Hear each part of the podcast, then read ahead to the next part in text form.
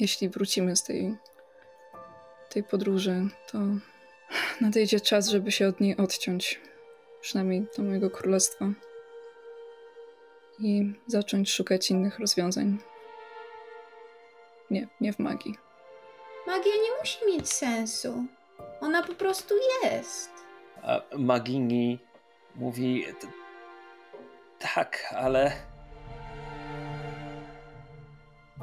Ale ona przecież odchodzi i. Nie wiem, co się dzieje. Kolor się nie zgadza. Płomień miał być zielony. Nie rozumiem. Nie liczę na to, że mi wybaczysz. Nie po to, nie po to tutaj przyszedłem. Ale przynajmniej musiałem to powiedzieć. Musím zdążyć to powiedzieć. Już miałaś całe życie.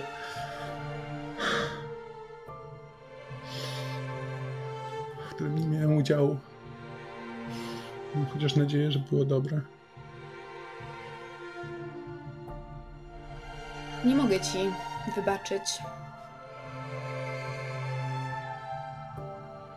Bo już dawno to zrobiłam. Ale nie zrobiłam tego dla ciebie. Widzi, jak na niego patrzycie, podnosi w waszą stronę łeb i otwiera paszczę, żeby coś powiedzieć. I słychać tylko lisie szczeknięcie.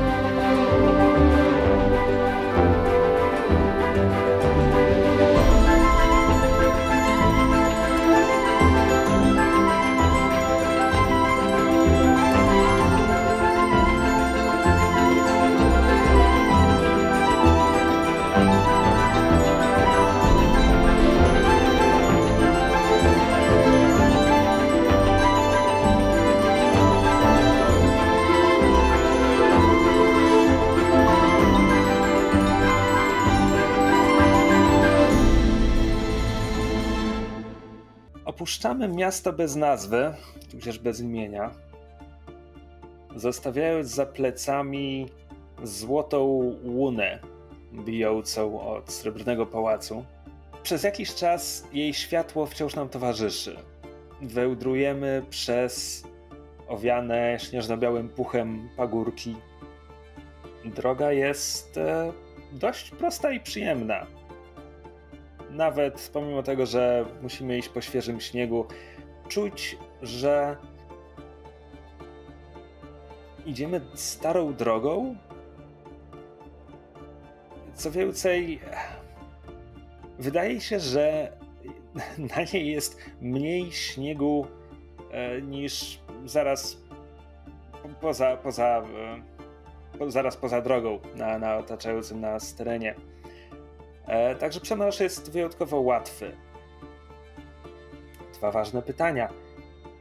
Czy Todd wciąż nam towarzyszy? Tak, właśnie chciałam powiedzieć, że Todd zdaje się jakimś instynktem rozpoznawać swoich, swoje stado głównie trzyma się nóg Nerisy. Czy wciąż zdarza mu się wybiegać tak daleko przed nas i, i wracać? Czy teraz trzyma się po prostu z nami? Trzyma się z, z resztą grupy i wydaje się przede wszystkim wodzić spojrzeniem od jednej osoby do drugiej i tak jak kiedyś przyglądał się wszystkiemu dookoła, wszystko go ciekawiło, tak teraz wydaje się przyglądać przede wszystkim Wam, tak jakby w Was czegoś szukał, coś próbował rozpoznać. I drugie pytanie, czy Starle zostawiliśmy w mieście? Myślę, że Magini zapytała Starle, czy chce iść z nami, na co Starle odpowiedziała, że to nie jest kwestia tego, czego ona chce i dołączyła do nas. W takim razie wyłdrujemy teraz w szóstkę. Przed nami wciąż jest kawałek drogi. To znaczy, to trwa kilka dni przynajmniej.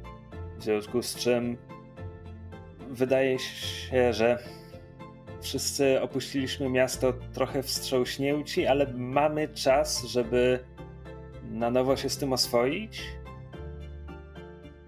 Przynajmniej, żeby to, co zaszło, jakby przestało być tak, tak świeże. Może nie, może nie oswoiliśmy się, ale, ale przynajmniej przyzwyczailiśmy się do zmian. E, droga trwa parę dni i zauważalnie się zmienia, ponieważ zostawiamy za sobą łunę miasta bez imienia i w momencie, gdy jego blask znika za horyzontem, droga staje się wyraźnie trudniejsza. Nie tylko dlatego, że śnieg już nie ma taryfy ulgowej, śnieg leży na drodze tak jak wszędzie dookoła, ale też ten brunatny, beżowy osad staje się coraz gęstszy. W pewnym momencie zdaje się nawet aż koncentrować na nas. Tak jakby specjalnie utrudniał nam drogę. Po kilku dniach po prostu musimy już przebijać się przez e, biało-beżowe zaspy. E, dlatego to nas spowalnia oczywiście. Pomimo tego temperatura nie jest szczególnie dokuczliwa. Właściwie to nawet nie do końca czujemy zimno.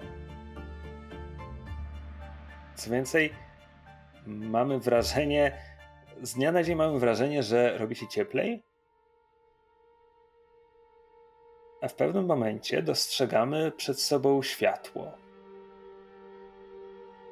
Początkowo wygląda to tak, jakby bezpośrednio przed nami na horyzoncie wschodziło drugie słońce.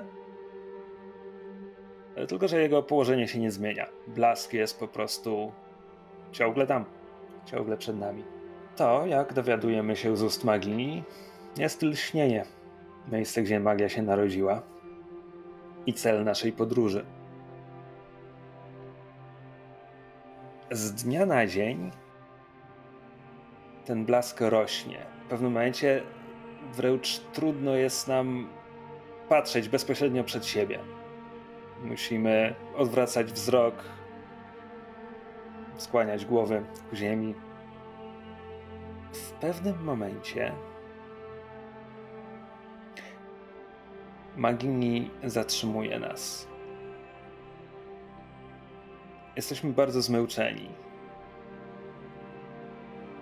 A Magini mówi nam, że coś nie chce, żebyśmy tam dotarli. Że to, co, że to, co braliśmy za zwykłe zmęczenie drogą, zmęczenie e, wywołane koniecznością przebijania się przez zaspy, to jest tylko element tego, co czujemy. Coś przed nami nie chce, żebyśmy szli dalej. Magini każe nam tutaj rozbić obóz na noc.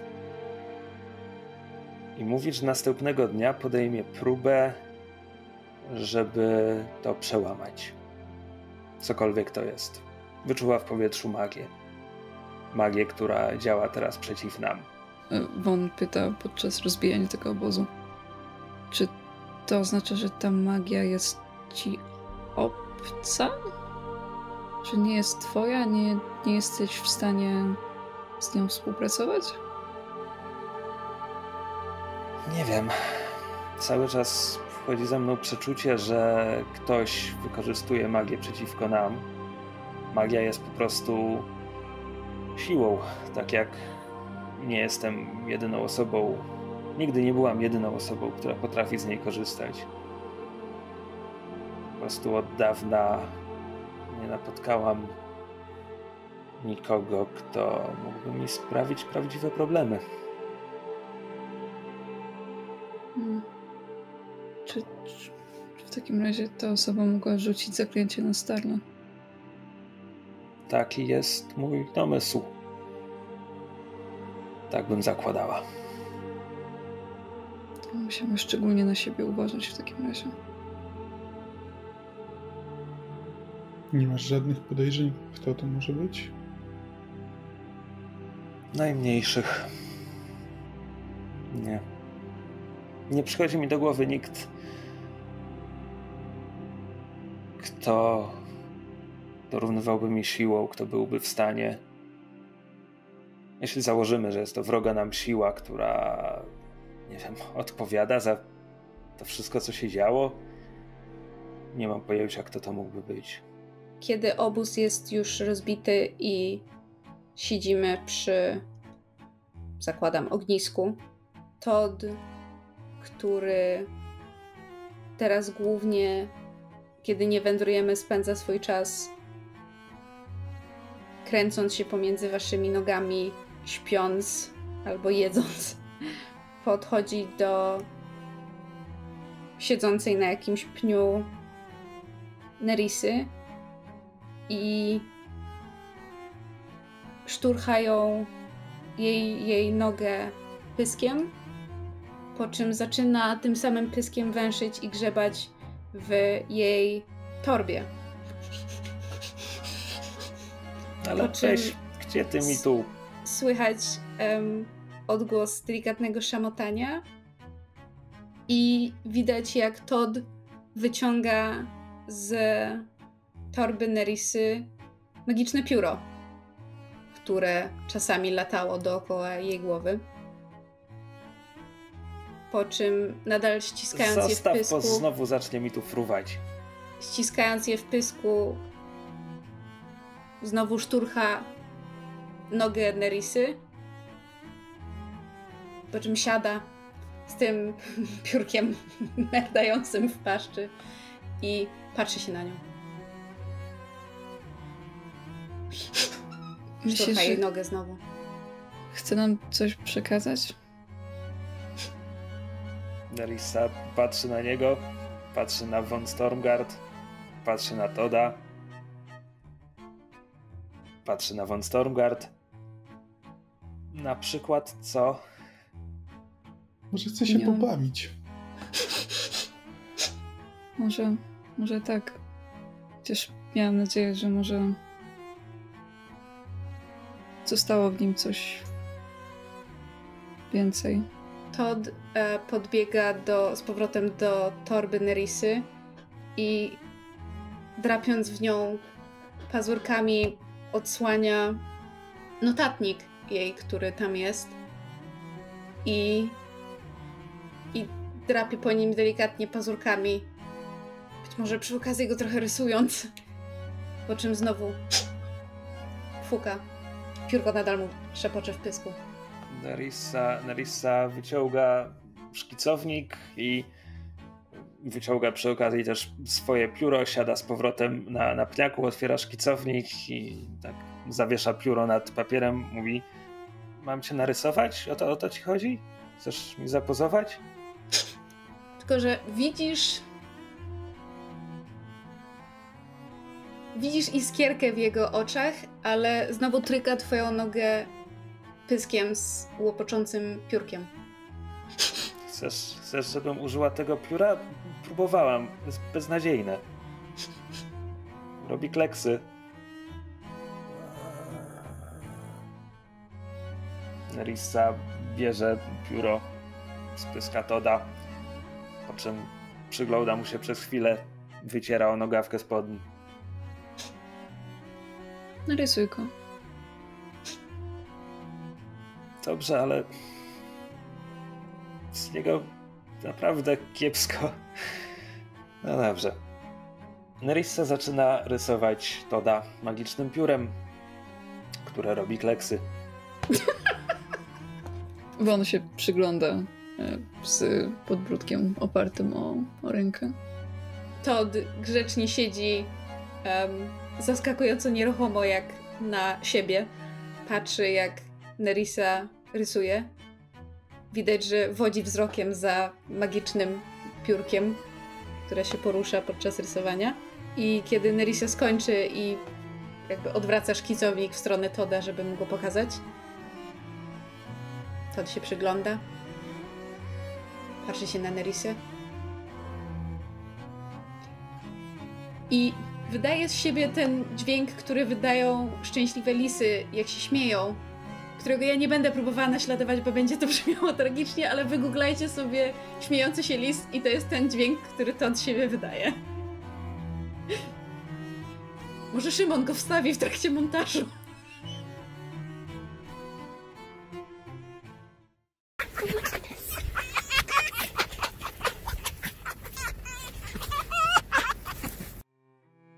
Myślę, że mimo tego, że, że Todd zdaje się być szczęśliwy, to Won na początku uśmiecha się lekko rozbawiona, ale ten uśmiech szybko przeradza się w powstrzymywanie łez. Myślę, że podczas tego obozowania, kiedy jakby czas się dłuży, to, to Won przysiada koło Starli i po prostu zaczynają wypytywać o jej pracę tutaj, o, o jej badania, o tym, czego się dowiedziała na temat tej magii, jak długo tu jest. Pyta też, czy widziała ogień w tej wieży. Ten ogień, który my zapaliliśmy. I ile czasu minęło, odkąd go zauważyła, a kiedy my przybyliśmy.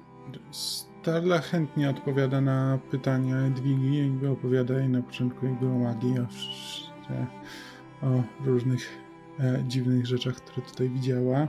Jakby Torwald Torwald wtedy, Torwald siedzi za nim i jakby wpatruje się, a jakby nie, a, wpatruje się w córkę, ale nie, nie dołącza do rozmowy. I, a Starla mówi, że tak, zobaczyła zobaczyła światło i od razu wiedziała, że że nadchodzicie.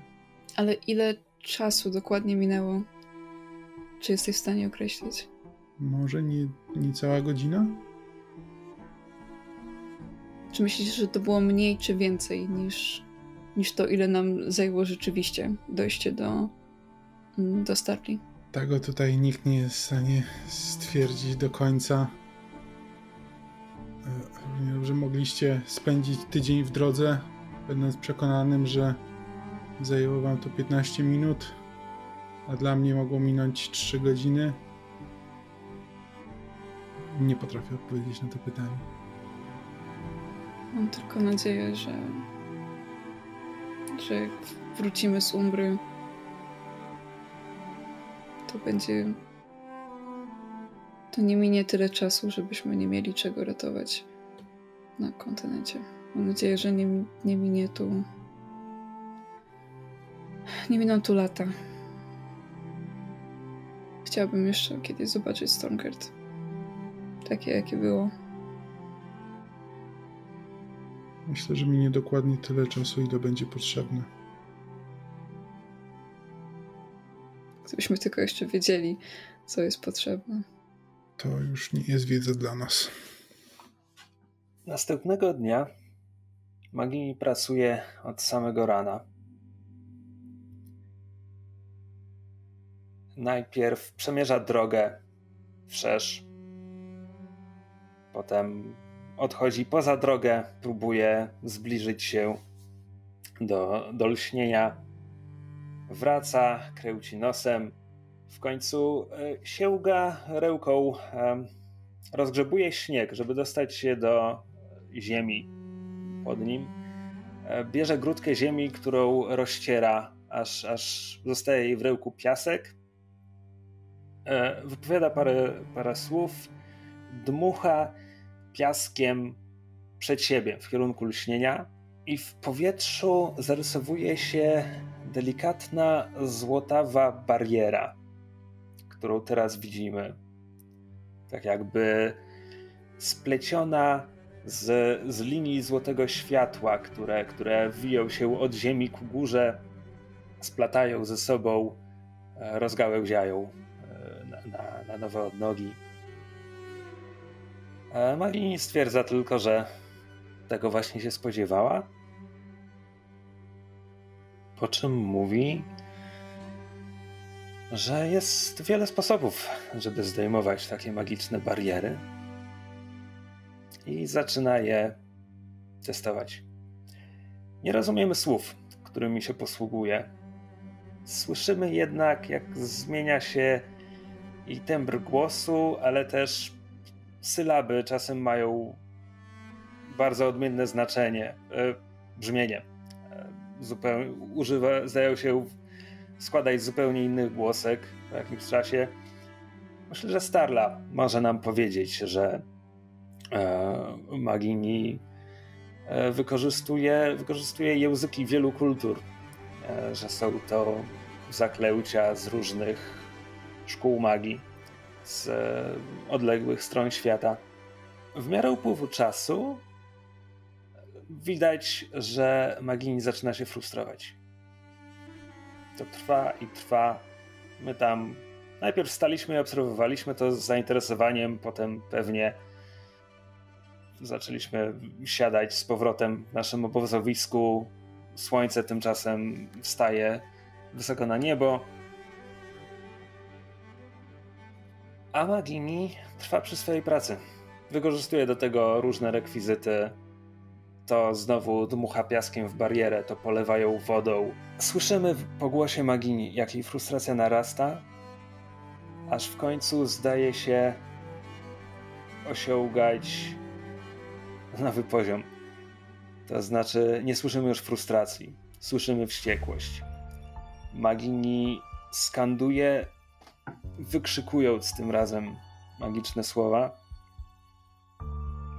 sięga jedną ręką w niebiosa, drugą wskazuje barierę i zrywa się porywisty wiatr. Ten wiatr niesie ze sobą beżowy pył umbry, który zdaje się wirować dookoła Magini, po czym niczym wąż spełza wokół jej rełki i z jej rełki strzela w barierę i rozpryskuje się o nią. Bariera lśni, błyszczy złotym światłem. Musimy zamykać oczy, nie jesteśmy w stanie na to patrzeć. Won się instynktownie przesuwa do Nerisy i jakby czuje, że dzieje się dużo i też gniew y, Magini wpływa na nią dość negatywnie i, i czuje się jakby była w niebezpieczeństwie, więc staje koło Nerisy i w obronnej pozycji. Magini krzyczy jeszcze głośniej i wyciąga teraz obie ręce w stronę bariery, kierując huraganowy wiatr, niosący beżowy pył na barierę. Skanduje kolejne sylaby. Krzyczy coraz głośniej. Słyszymy nowy głos. Nerissa krzyczy z bólu i pada na kolana, a jej włosy zaczynają siwieć. Shit. Von patrzy na, na i potem natychmiast przenosi wzrok na Magini i krzyczy, e, próbując przebić się przez, przez dźwięk tego, e, tego nagłego wiatru. Krzyczy do niej: Przestań! Ranisz ją! I jakby próbuje iść w jej stronę. Kot zaczyna skamleć. Torwald jakby tylko staje w ten, jakby robi krok, żeby stanąć przed, e, przed Starlą. Magini obraca się przez ramię, dostrzega Nerissę i w tym momencie wyraz jej twarzy zmienia się gniew ustępuje, jest tylko zaskoczenie i po chwili zastępuje je smutek Magini opuszcza ręce, wypowiadając parę słów, ale wiatr, który się zerwał, nie ustaje. Wciąż e, wali falami brązowego pyłu.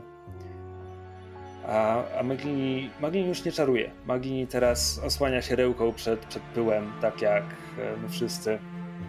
Nerissa wciąż leży na ziemi. Jej włosy stają się coraz bielsze. A rozgląda się, patrzy na barierę, patrzy na Nerissę. Już rozumiem. Co ty jej zrobiłeś? Już rozumiem, nie ma czasu. Magini zaczyna skandować na nowo. Tym razem jej głos brzmi zupełnie inaczej. Zaczyna śpiewać bez słów. Intonuje po prostu melodię. Najpierw wysoko, falsetem, potem obniża ton, aż zaczyna śpiewać nieludzkim wręcz basem. Basem, którego wibracje czujemy w kościach. A jej gardło zaczyna świecić. Z jej gardła wydobywa się świecąca, żółta kulka energii, która unosi się w powietrzu i twardnieje. Magini już nie śpiewa, ale słyszymy echo jej głosu dobiegające z tej, z tej kuli. Magini pada na kolana, osłabiona. Mówi: Von Stormgard, nadeszła pora. Sięgnij po miecz. Po, po, po co? Uderz to, mówi, wskazując e, świe, świetlistą kulkę.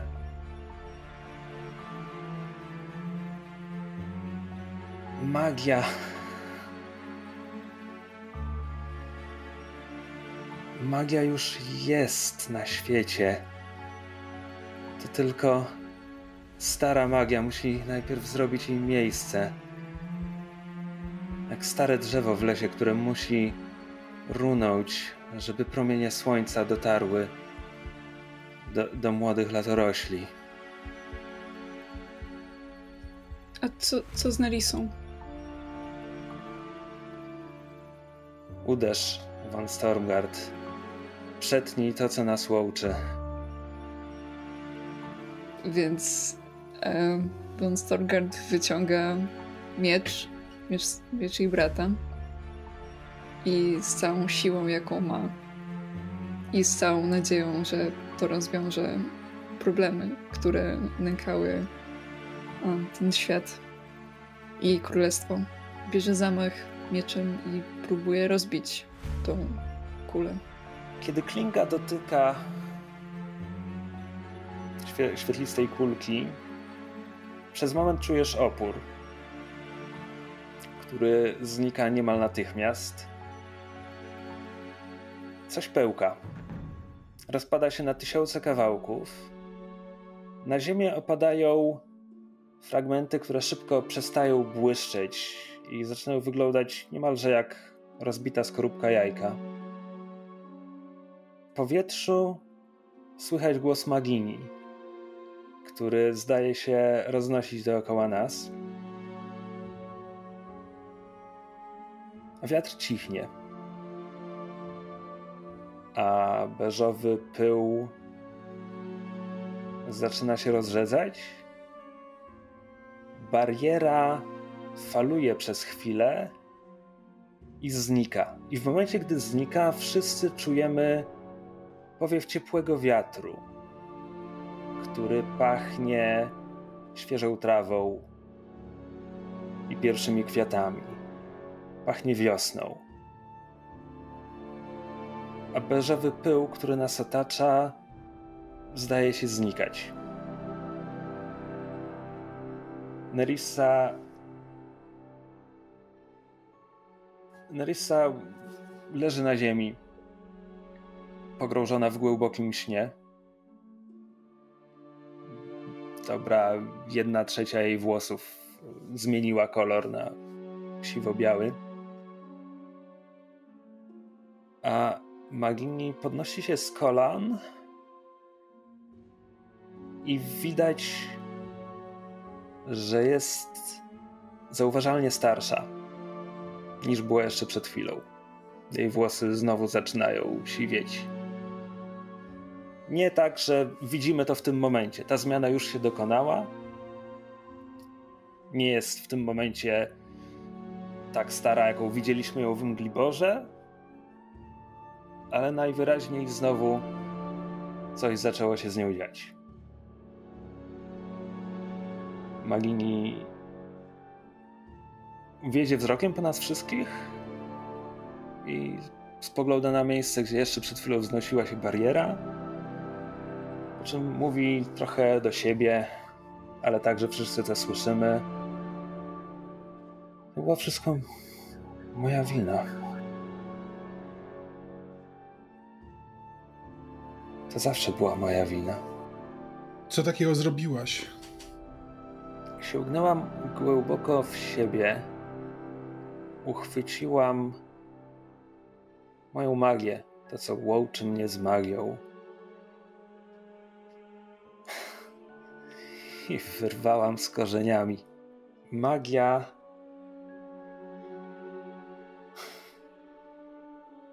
Magia jest jak ocean. Ma, pływy. Naturalny cykl. Myślałam, że magia umiera i pod pewnym względem tak było, ale chodziło o moją magię, o, o tę magię, której ucieleśnieniem byłam. Nie zauważyłam, nie dopuszczałam do siebie myśli, że jest też inna magia, a przecież, przecież widzieliśmy ją po drodze.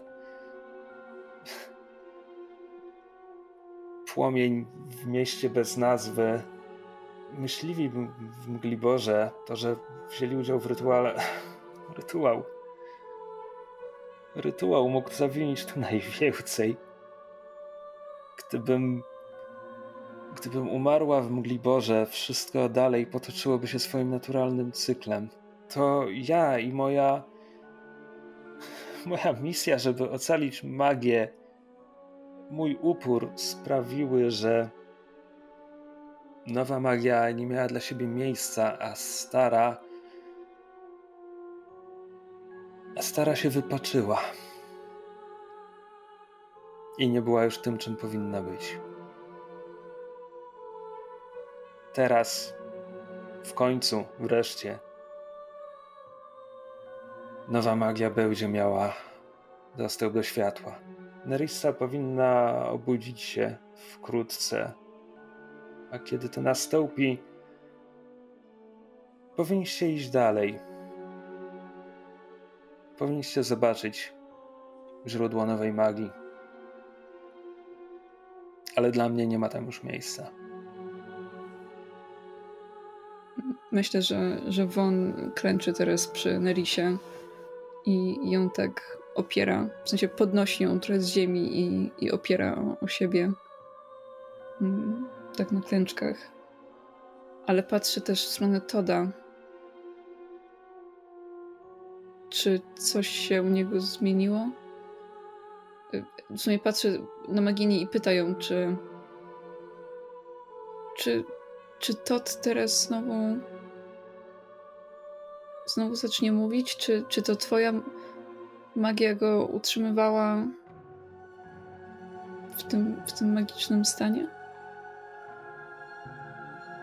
Tak zakładałam, odkąd go poznałam.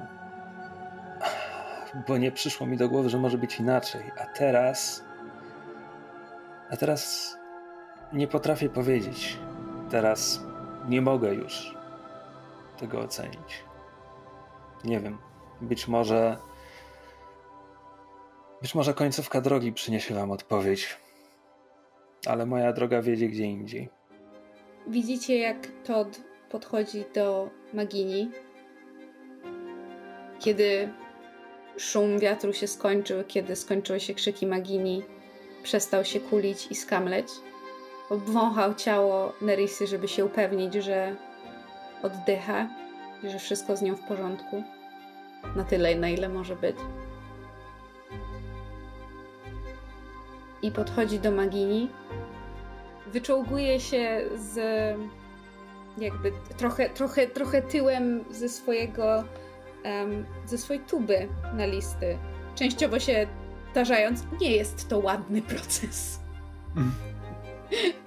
nie ma w tym żadnej gracji, jest bardzo dużo um, prychania i fukania.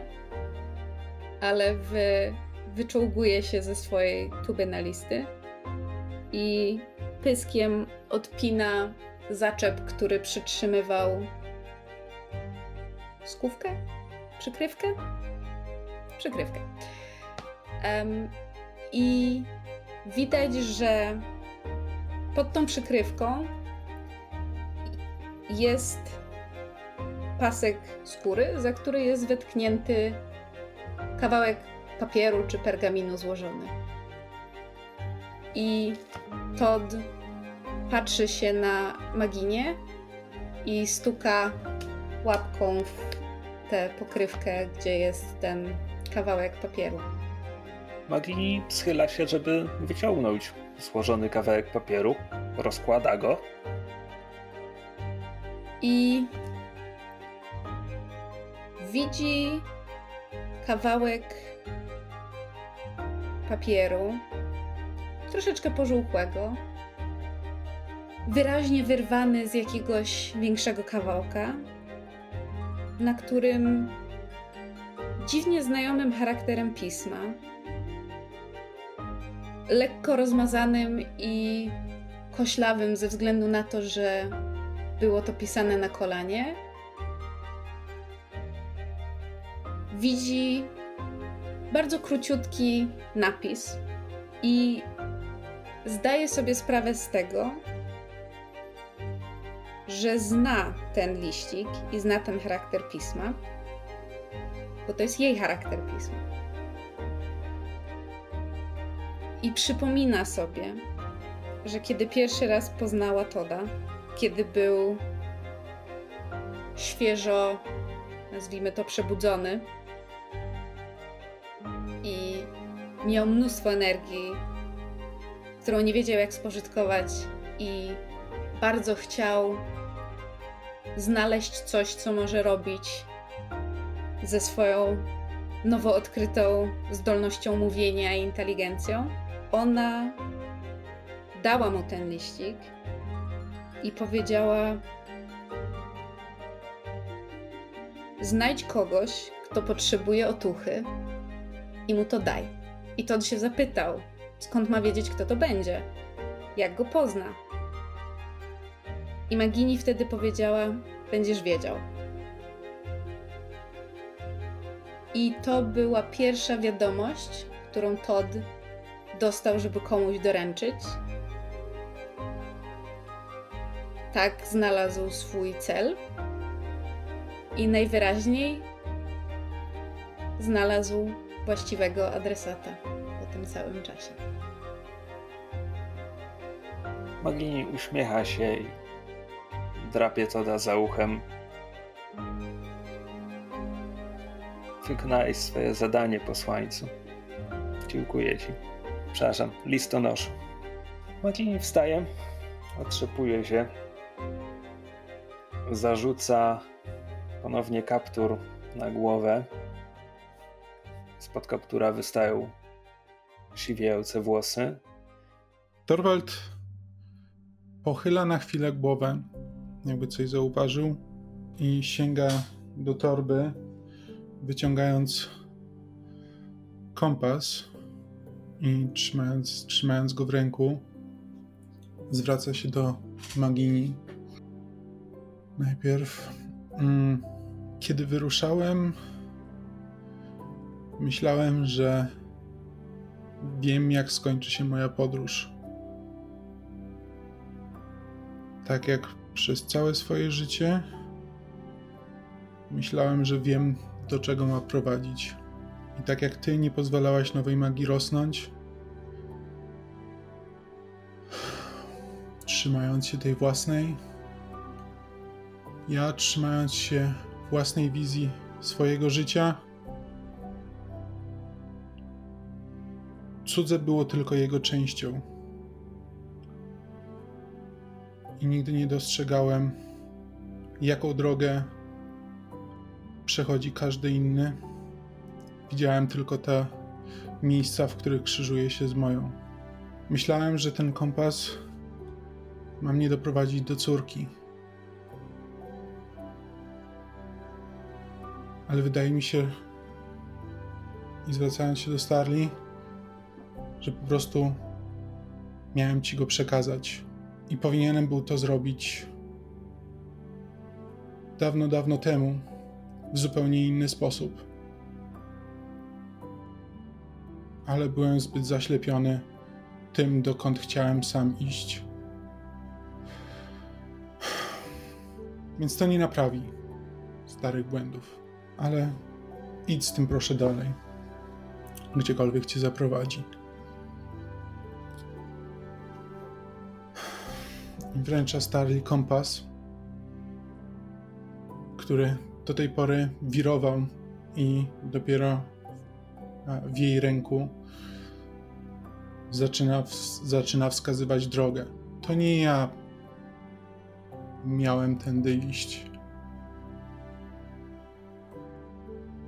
Tak jak Magini zaprowadziła mnie aż tutaj, tak sama magia zaprowadziła cię.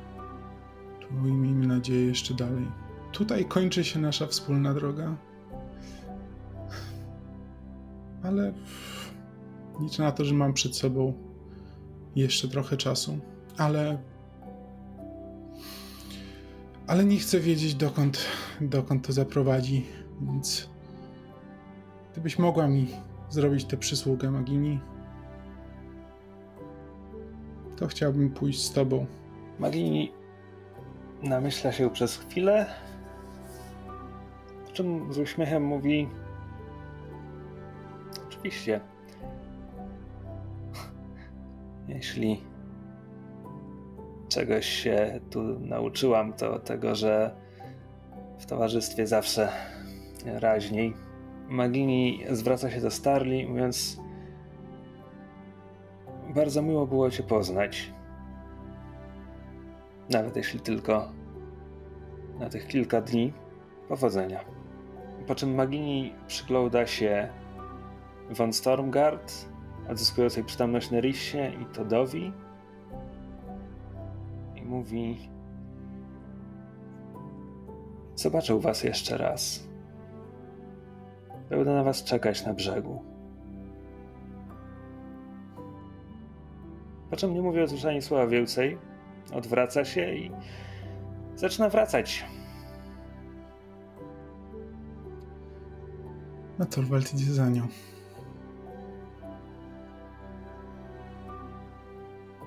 A my idziemy dalej. Nerissa zaskakująco szybko dochodzi do siebie i zaczyna po prostu iść w stronę lśnienia, które jest przed nami. Tak, że von Stormgard, Todd i Starla muszą, e, muszą przyspieszyć kroku, żeby za nią nadążyć. I idziemy dalej. Nerissa zdaje się piąte przez dziesiąte wiedzieć, co zaszło, kiedy była nieprzytomna? Dopytuje o szczegóły, ale w jakiś sposób zarejestrowała ogólny bieg wypadków. Idziemy dalej. Jest coraz cieplej i śnieg został za nami. Idziemy wzdłuż falujących zielonych traw mijamy drzewa, które wypuszczają pierwsze liście i kwitną.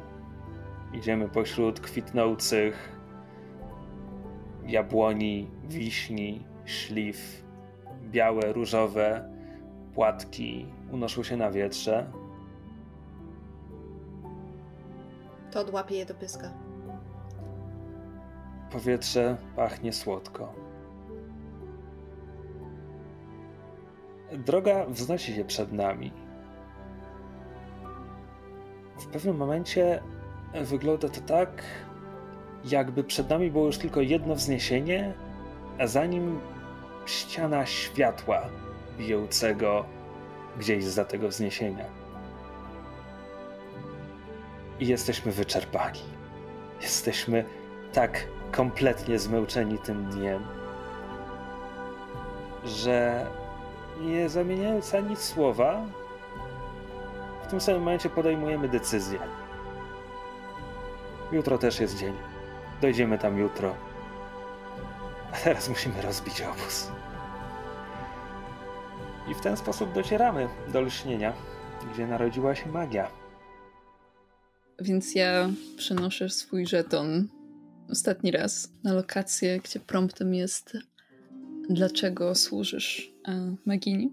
Myślę, że rozbiliśmy namioty mm, w tym na, na, przed tym zniesieniem. Jest tutaj nieprawdopodobnie jasno, ale, ale czujemy jakby była noc, bo jesteśmy po prostu tak zmęczeni i gotowi na sen. Ale ten blask, on przechodzi nawet przez tkaninę namiotów, które, które rozbijamy, więc nie robi za dużej różnicy i bardzo trudno jest zasnąć, ale Von i Nerissa leżą w, w jednym z tych namiotów z tą ciemną, ciężką peleryną, która, e, którą miała na sobie Von, po prostu przerzuconą przez, przez nie obie. I mimo tego, że, że przed chwilą były tak wycieńczone, że mogłyby się po prostu położyć i zasnąć, to, to jednak leżą i nadal myślą, a przynajmniej Von zdecydowanie nie śpi, bo po prostu przeczesuje palcami włosy Nerisy, zastanawiając się nad czymś. I i patrzy na te białe pasma i przypomina sobie ten moment, jak Magini próbowała rozbić tą barierę i jak Nerissa upadła. I po chwili, nawet trochę nie, nie zbaczając na to, czy, czy Nerissa już śpi, czy nie, po prostu zaczyna mówić i mówi: Naprawdę myślałam, że ona cię wtedy zabije. I chciałam ją powstrzymać. Chciałam Chciałam ją skrzywdzić, ale widząc jej wyraz twarzy w tamtym momencie, pośród tego gniewu i, i frustracji, zobaczyłam na chwilę. Zobaczyłam przez chwilę siebie, jak przybyłam do Ravenhall z taką samą frustracją i nadzieją, że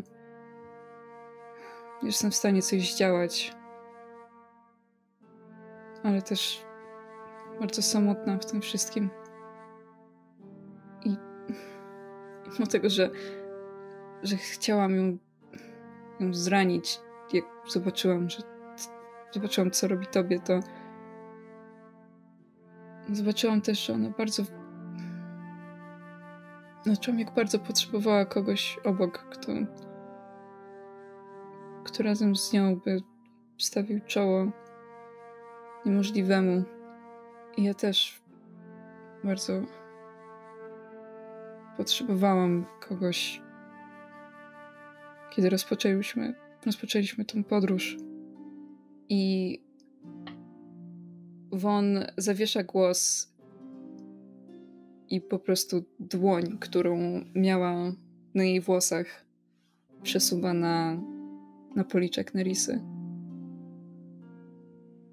I możemy tutaj zakończyć tą scenę. Trudno powiedzieć, że następnego dnia budzi nas wstające słońce, bo blask, który się tutaj roztacza, nigdy nie ustaje. Ale wracamy do przytomności, pakujemy swoje rzeczy i jako się rzekło, dziś też jest dzień, więc z nowo nabytymi siłami. Przekraczamy ostatnie wzgórze, które oddziela nas od lśnienia. I gdy tylko na nie wchodzimy, światło, które widzimy, natychmiast nas oślepia. Jest tak jasne i tak ostre, że natychmiast zaczynają nam łzawić oczy. A mimo to nie sprawia nam bólu, więc idziemy dalej. Za wzniesieniem jest łąka, która kończy się klifem. Klifem, który ciągnie się w lewo i w prawo tak daleko, jak sięga nasz było nie było nieco oślepiony wzrok. Z tego klifu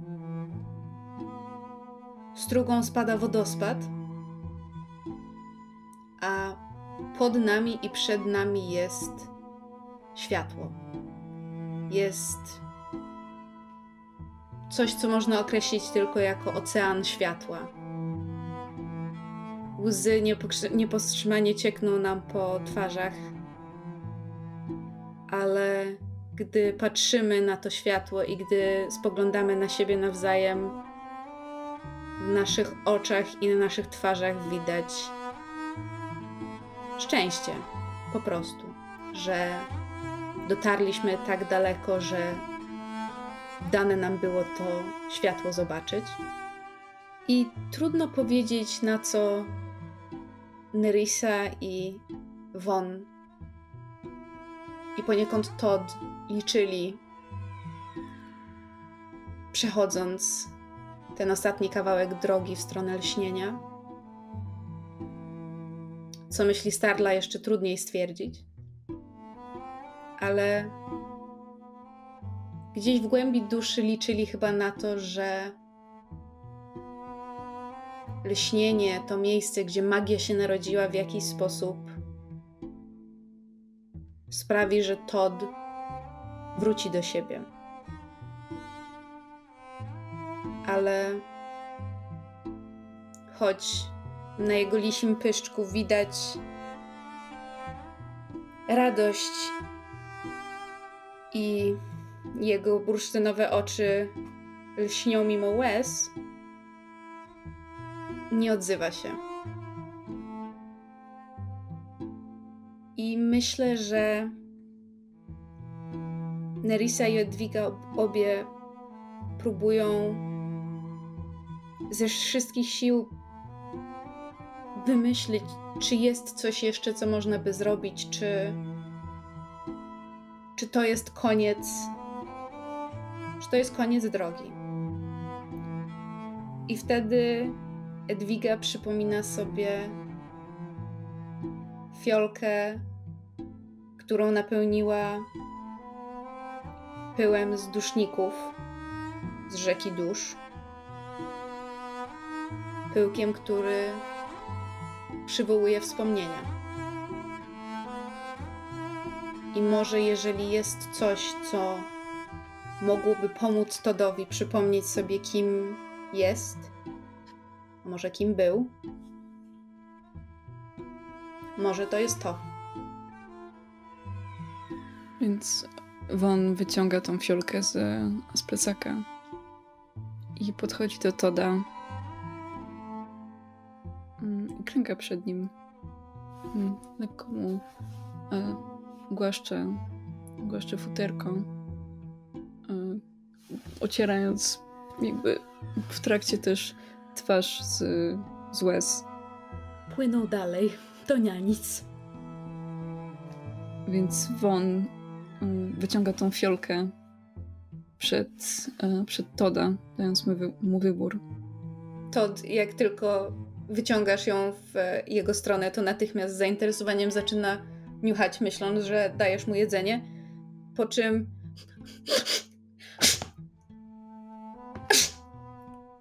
kicha raz i drugi. I ucieka przez las. Wie, że ucieka od czegoś, ale nie jest w stanie spojrzeć za siebie. I nie wie, czy to, co go goni, to jest strach, czy to jest myśliwy, czy to jest żal i poczucie krzywdy, ale wie, że musi uciekać. Biegnie przed siebie przez chaszcze i gałęzie, nie zważając na kolce, które go drapią i liście, które go chłoszczą. I ma wrażenie, że ucieka tak całą noc. I kiedy wypada z lasu nad wysoką skarpę nad jeziorem, w tamtej chwili nie myśli, tylko czuje i wie, że musi uciekać dalej, że to, co zostawił za sobą, jest zbyt trudne, żeby się z tym zmierzyć. I skacze. Skacze z wysokiej skarpy prosto do wody. I wie, że zaraz poczuje chłód, a potem zimno, a potem ciemność. Ale zamiast tego czuje ciepło i widzi światło. I gdy otwiera oczy, wokół niego tańczą kolory, tańczą światła. Widzi pod sobą taflę jeziora, w którym ta feria barw się odbija. Widzi cień swojej postaci, widzi las dookoła, a gdy patrzy w górę, widzi bezkres rozgwieżdżonego nieba, usiany gwiazdami i pomalowany kolorami zorzy polarnej, która w tym miejscu zdaje się niemal dotykać powierzchni wody. I słyszy głos. Ciepły, ale obcy, który bez słów daje mu wybór. I Todd już ma go dokonać. Ale wtedy słyszy głosy swoich rodziców, swojego rodzeństwa, swojego stada. Słyszy to, jak się z nimi bawił, jak się o niego troszczyli, jak prawdopodobnie bali się, że go nie ma w pobliżu. A może cieszyli, że go nie ma w pobliżu. I coś w nim, co chce dokonać tego wyboru, waha się na moment. Czuje, jak coś go rozrywa i dzieli na dwoje. I wie, że przez to nigdzie nie będzie mógł znaleźć miejsca, ale wie też, że, że nie mógł zostawić tej części za sobą. Jeszcze nie teraz. Wie, że teraz może znów dokonać tego wyboru. I tym razem się nie waha. Bo słyszy głosy swoich przyjaciół. Słyszy głosy ludzi, których spotkał po drodze, przynosząc im listy, przynosząc im czasem smutne, a czasem radosne wieści. I wie, że to jest właściwy wybór.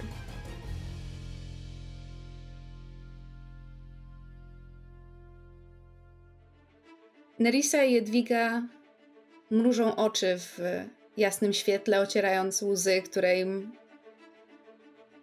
bezwiednie spływają po twarzach od światła. I pomiędzy jednym mrugnięciem a drugim, na miejscu Toda, rudego lisa z lekko kulawą łapką i tubą listów na plecach, stoi chłopiec na oko 16-letni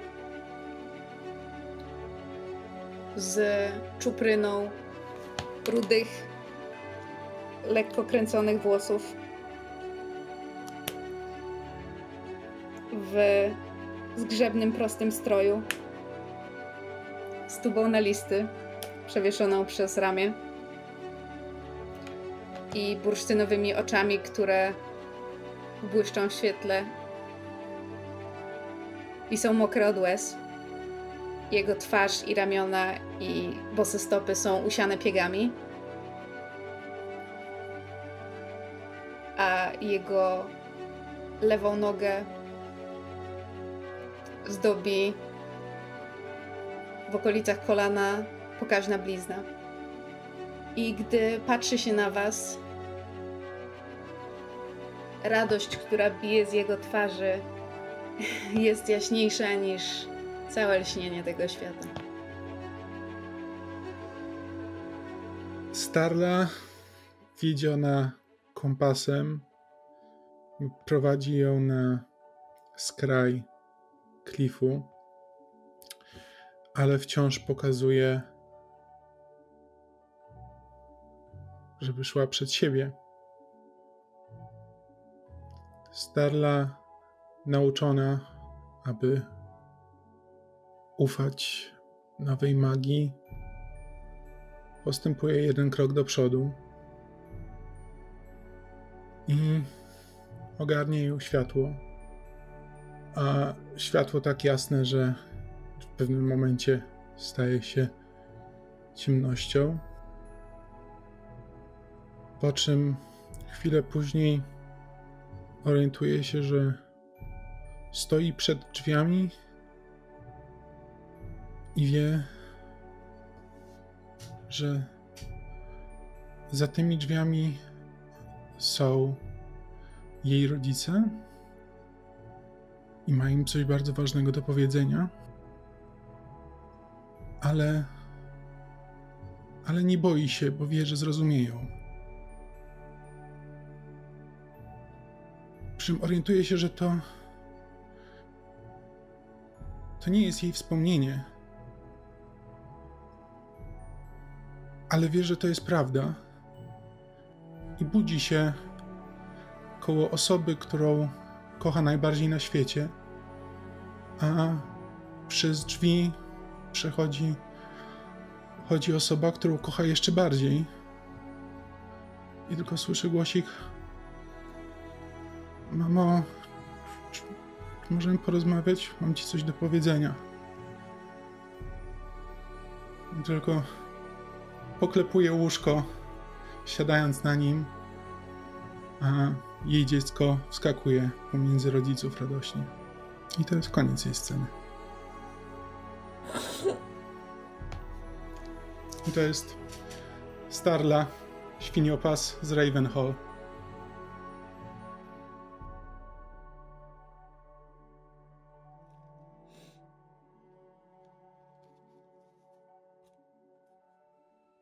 Ja zerwę z naszą tradycją i wezmę tę scenę, którą e, Ania już wzięła, czyli dotykanie. Mhm. Z podpowiedzią, czemu służysz Magusowi, Magini w naszym wypadku. Ten klif nad lśnieniem ciągnie się bez końca. Co za tym idzie, można przejść wzdłuż niego dłuższy kawałek i tam może się trochę zmienia krajobraz w pewnym momencie, a klif i tak ciągnie się i ciągnie i ciągnie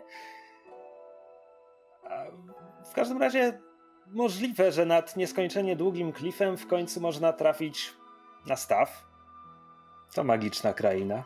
Staw może być na klifie. Więc Nerissa i von Stormgard siedzą nad niewielkim stawem pod kwitnącą wiśnią.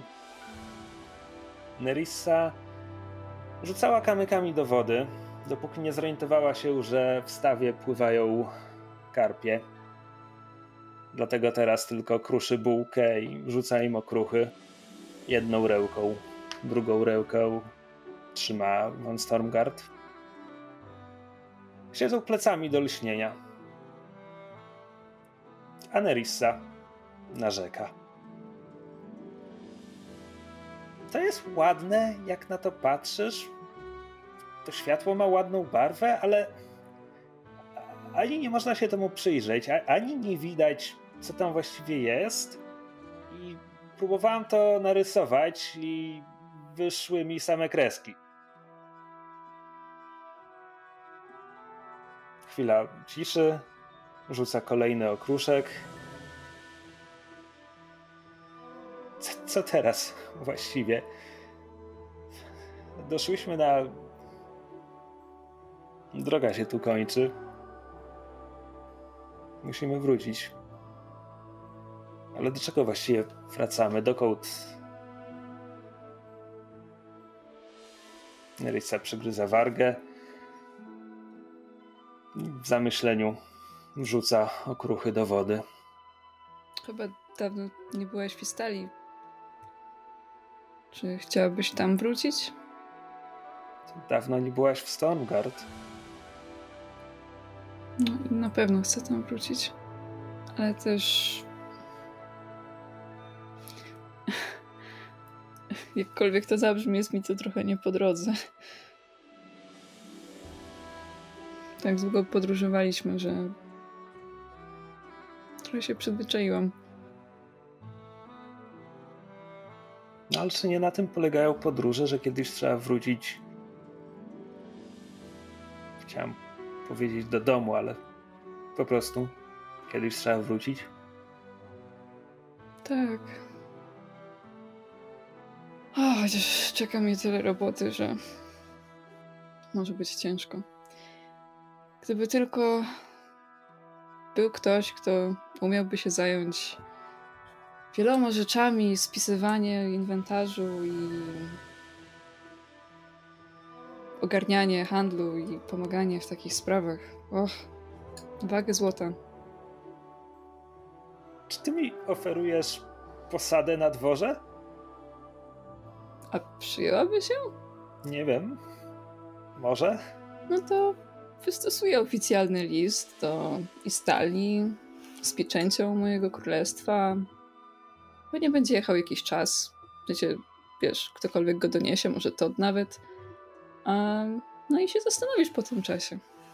Ja spróbuję zabezpieczyć królestwo, załatwić trochę spraw, które nie mogą czekać i no nie wiem, zobaczymy. Zastanowisz się, może odmówisz. Może nie. Mam nadzieję, że nie.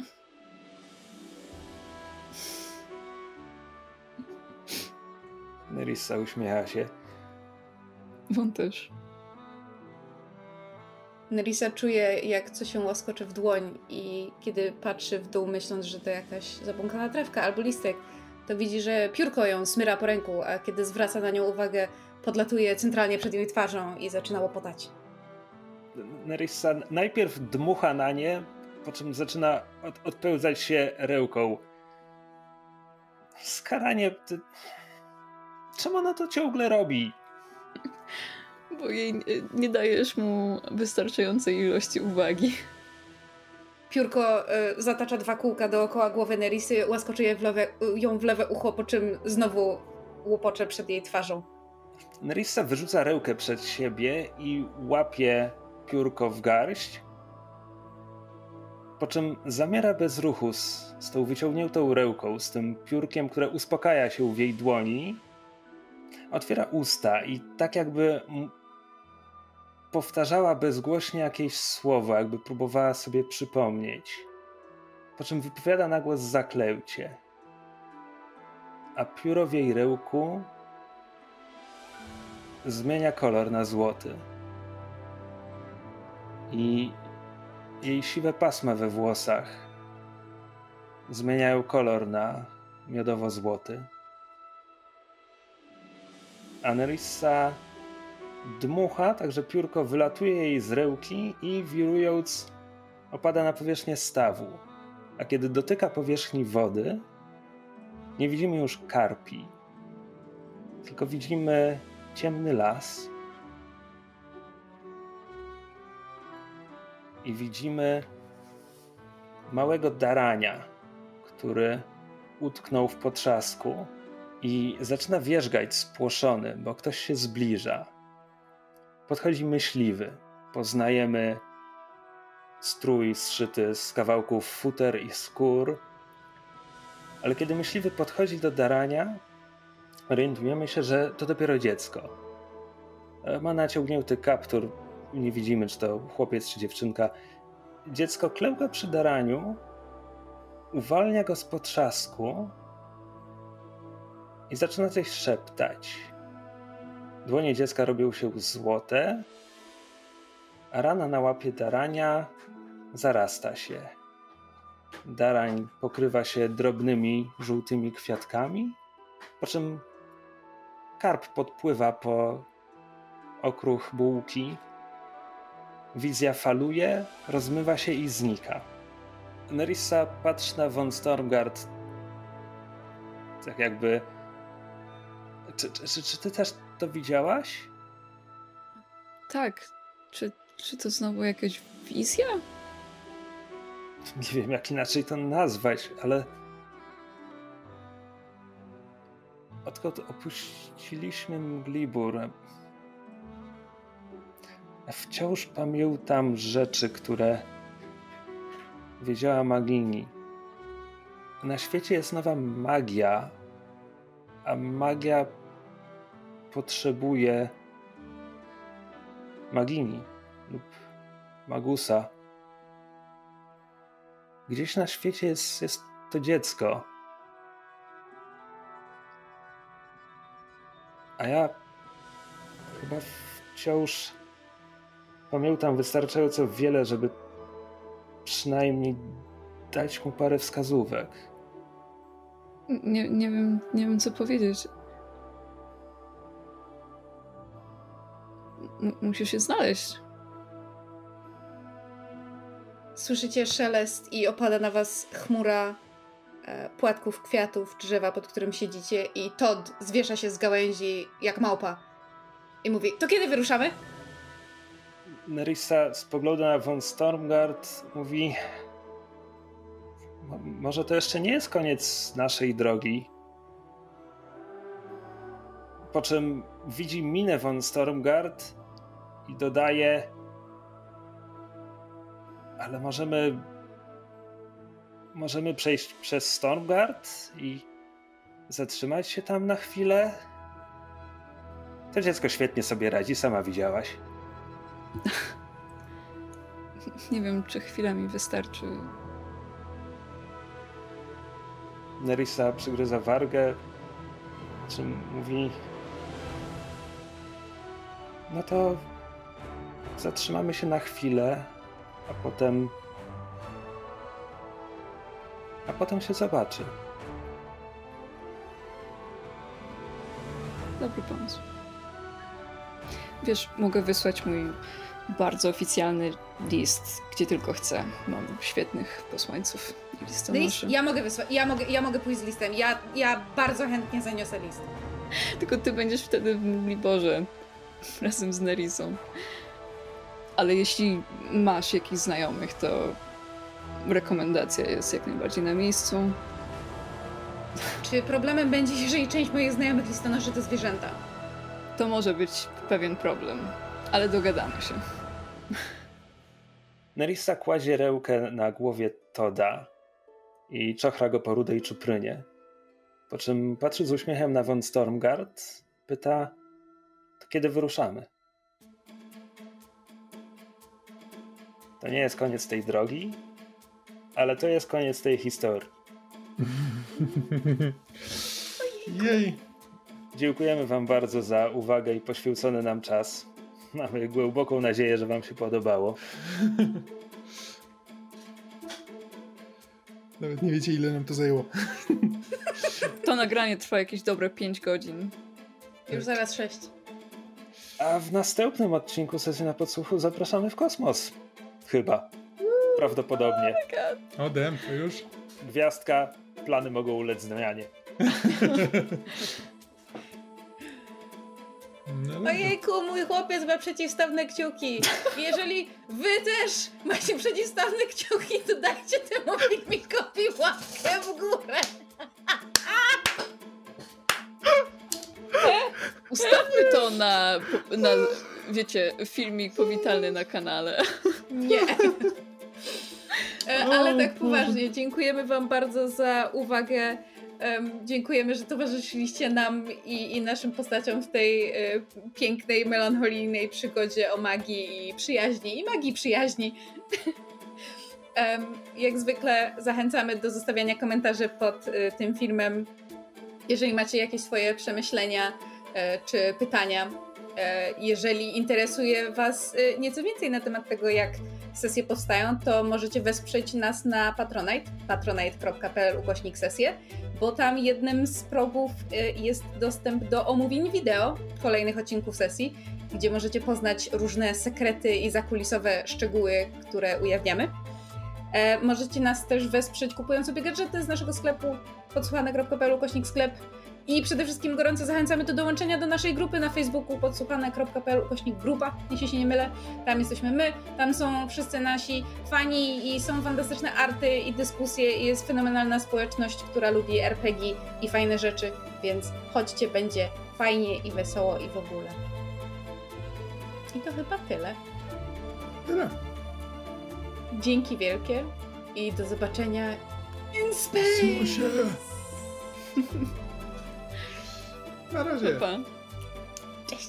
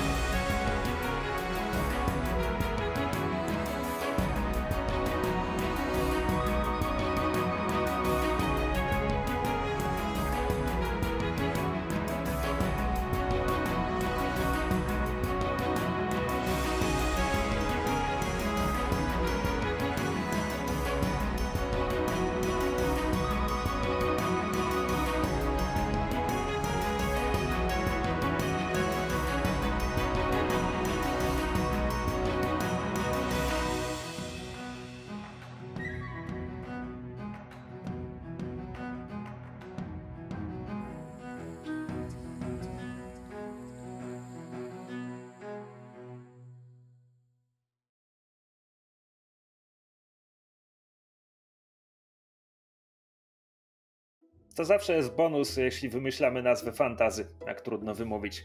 Potem poznaj, że to prawdziwe fantazy. To jeszcze powinny być dwa apostrofy.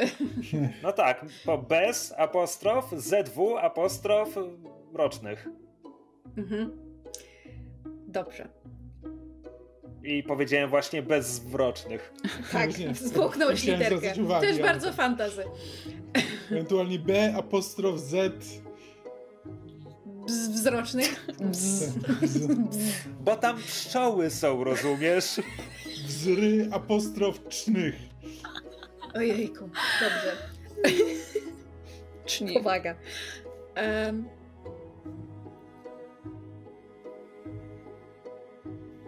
Holy shit, ten... jakie mamy dobre pomysły. Ten odcinek będzie miał 4 godziny. I bardzo dobrze. I'm just, yeah, I'm just saying. Christopher, nie, you ready? Jak, jak, jak się wytnie pauzy, to będzie mniej. To będą dwie. To jak, to jak z Zakiem Snyderem i zwolnionym tempem. Ow! That hurts, bro. Ej, ja bardzo lubię to, że robimy te dramatyczne pauzy. W ogóle jest różnica, jak... Chciałaś powiedzieć, że lubisz to, że robimy te dramatyczne... dramatyczne pauzy. Ale wiesz co, potem jest różnica jak... Um... I hear you quiver with anticipation. Patience. Magia nie musi mieć sensu. Ona po prostu jest. Była. That's not how the force works.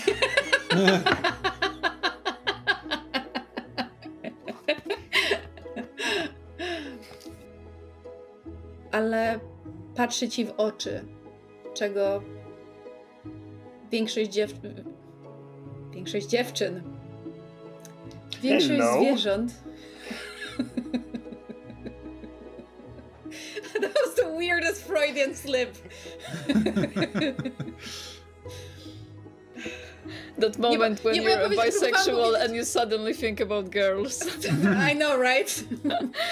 Nie, bo ja próbowałam powiedzieć dzikich zwierząt i mi wyszło dzie... something.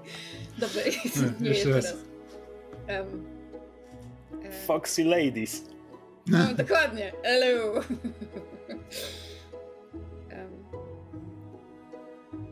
Przygląda się von Stormgard, odzyskując jej przytomność Nerissie i Todowi i mówi, a z wami... Nie? Mm, nie, da, no, no dat. Po czym przygląda się Nerissie... Po czym przygląda się Nerissie... Ta kwestia nie pasuje mi do tego, co Fuck. chciałam powiedzieć. Okej, to, to, to nic nie powiedziałem, dobra, przepraszam. Przepraszam, że nic nie powiedziałem. Cała, ale to jest, słuchajcie, to jest tak cudowne, cała seria, wszyscy na żywioł, improwizacja, snippy snappy, a tu cięcie, Ale- cięcie, reżyser, cięcie. Bo ja muszę iść konkretnie w Dobra, to miejsce, dobra, gdzie ja dobra, dążę. Dobra, dobra, dobra, to, to prostu- przepraszam. Zastanawiam się, czy da się. to dokleić, ale, ale niestety. Nie, nie, nie, nie odzywam się. Nie pamiętam, co mówiłam. Dobra, mm, poczekaj.